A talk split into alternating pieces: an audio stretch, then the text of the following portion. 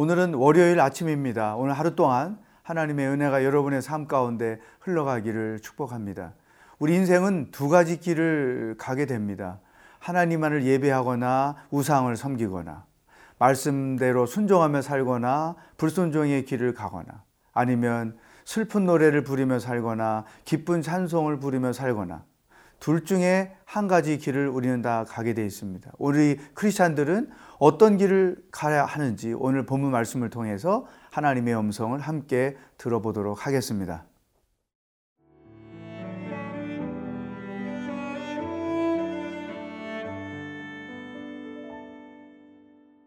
예레미야 9장 17절에서 26절 말씀입니다.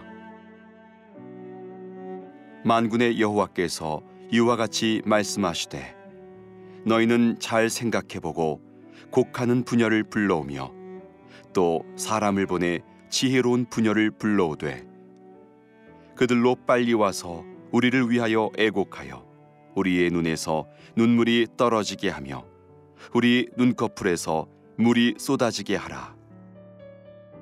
이는 시온에서 통곡하는 소리가 들리기를 우리가 아주 망하였구나 우리가 크게 부끄러움을 당하였구나 우리가 그 땅을 떠난 것은 그들이 우리 거처를 헐었음이로다 함이로다. 부녀들이여 여호와의 말씀을 들으라.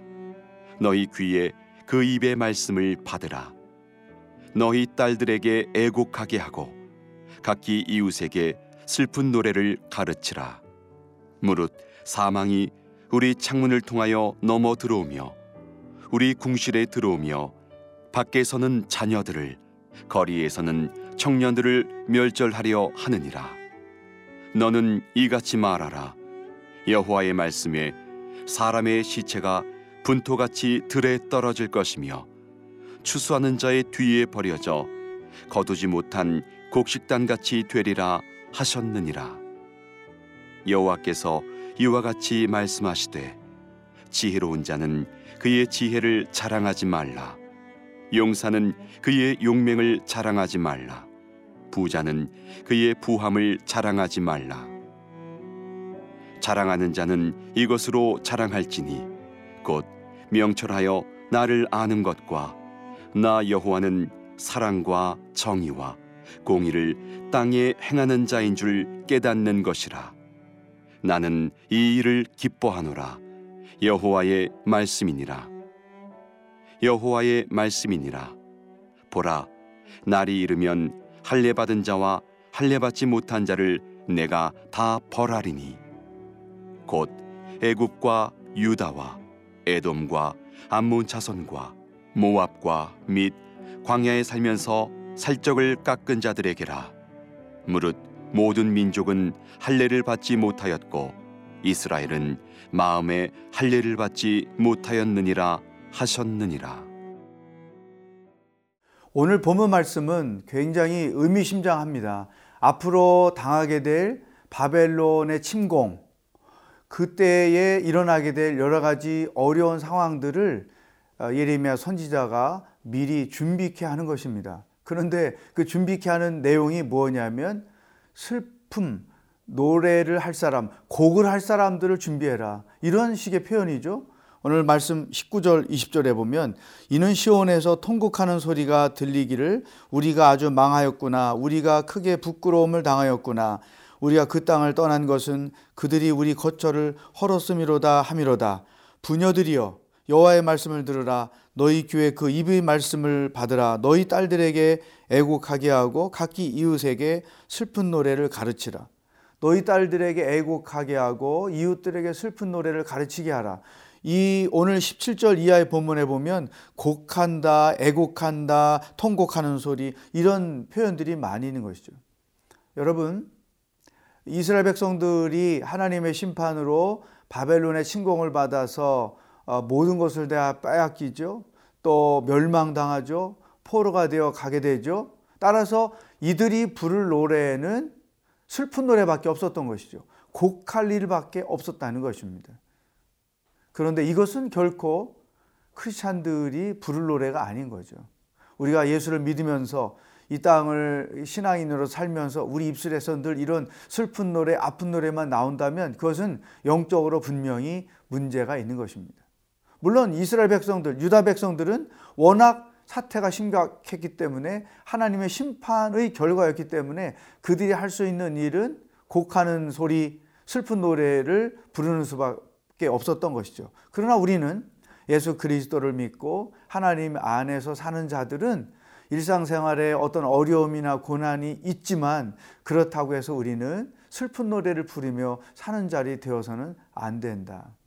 오히려 우리는 기쁨의 노래, 또 찬송, 또 아름다운 하나님의 은혜를 고백하는 노래, 사랑의 노래, 이와 같은 것들을 부르며 사는 것이 크리스찬의 삶의 여정이 되어야 한다는 것입니다.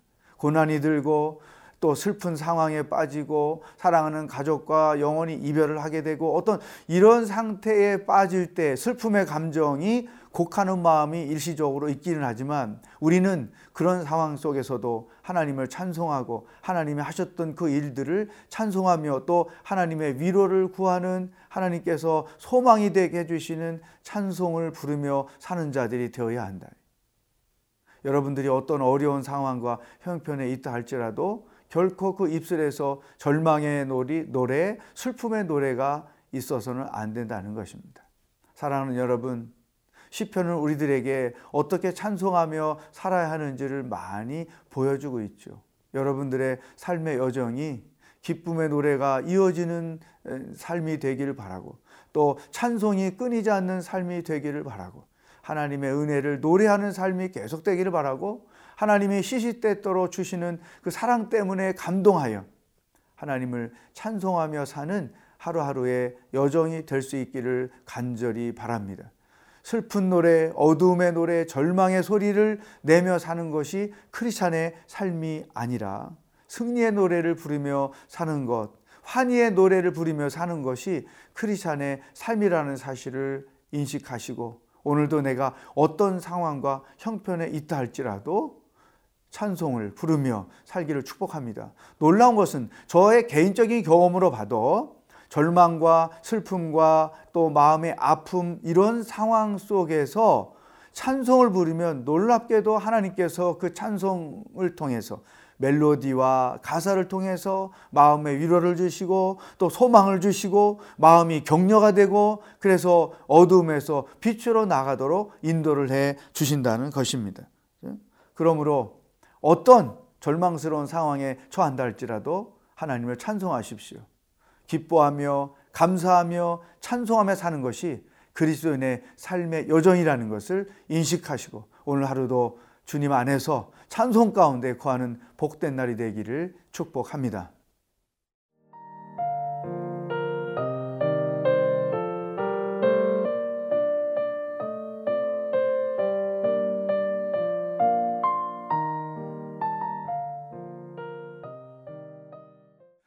크리스찬의 삶의 여정은 슬픔의 노래, 절망의 소리를 내며 사는 것이 아니라 기쁨의 소리, 또 찬송, 또 하나님을 기뻐하며 춤추며 사는 여정이 되어야 한다.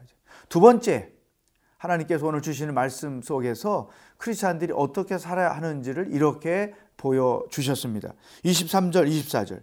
여호와께서 이와 같이 말씀하시되 지혜로운 자는 그의 지혜를 자랑하지 말라. 용사는 그의 용맹을 자랑하지 말라. 부자는 그의 부함을 자랑하지 말라.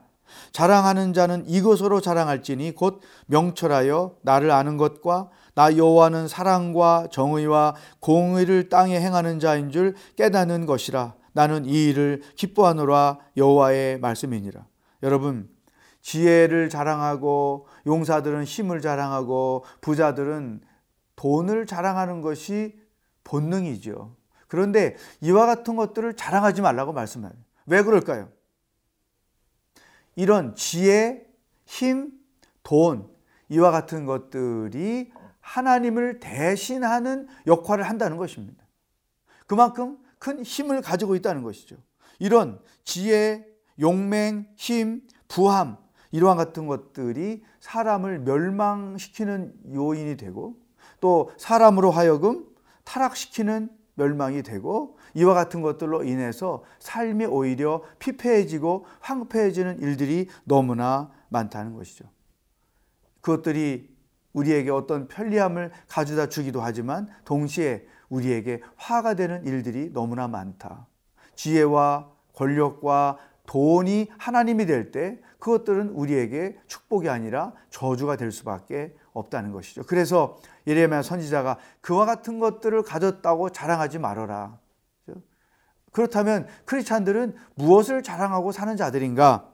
24절에서 하나님을 아는 것. 하나님의 성품이 어떤 것인지를 아는 거죠. 이게 너희들의 자랑이 되어야 한다. 하나님은 사랑의 하나님이고 동시에 의의 하나님이십니다. 공의를 베풀고 정의를 베푸시는 하나님이죠.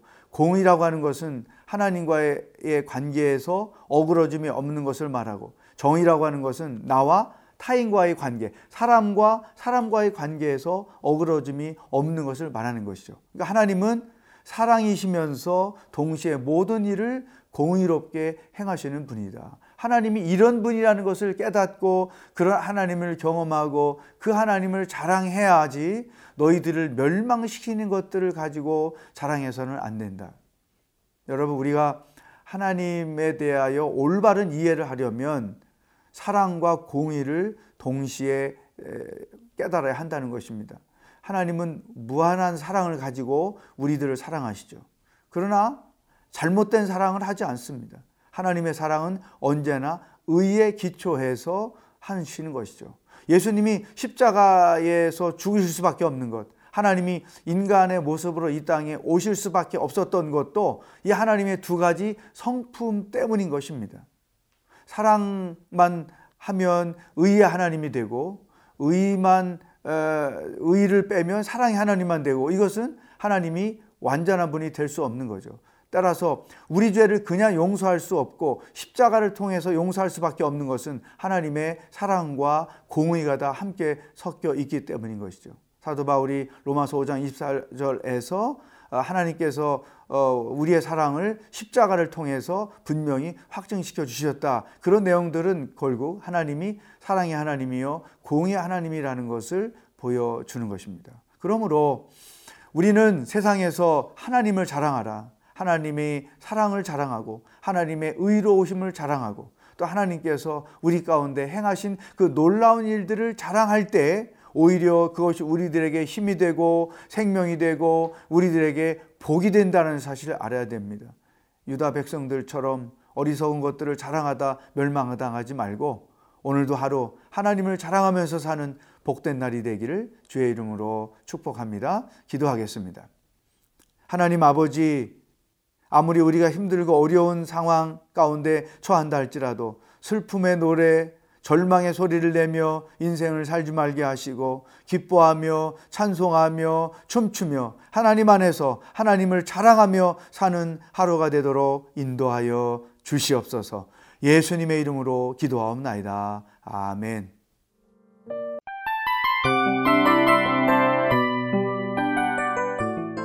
이 프로그램은 청취자 여러분의 소중한 후원으로 제작됩니다.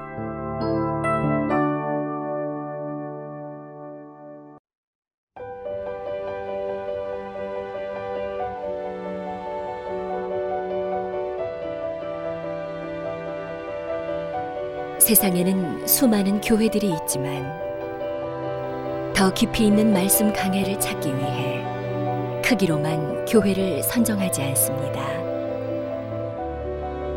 보다 좋은 영적 콘텐츠를 더 많이 나누기 위해 방송비를 받지 않습니다.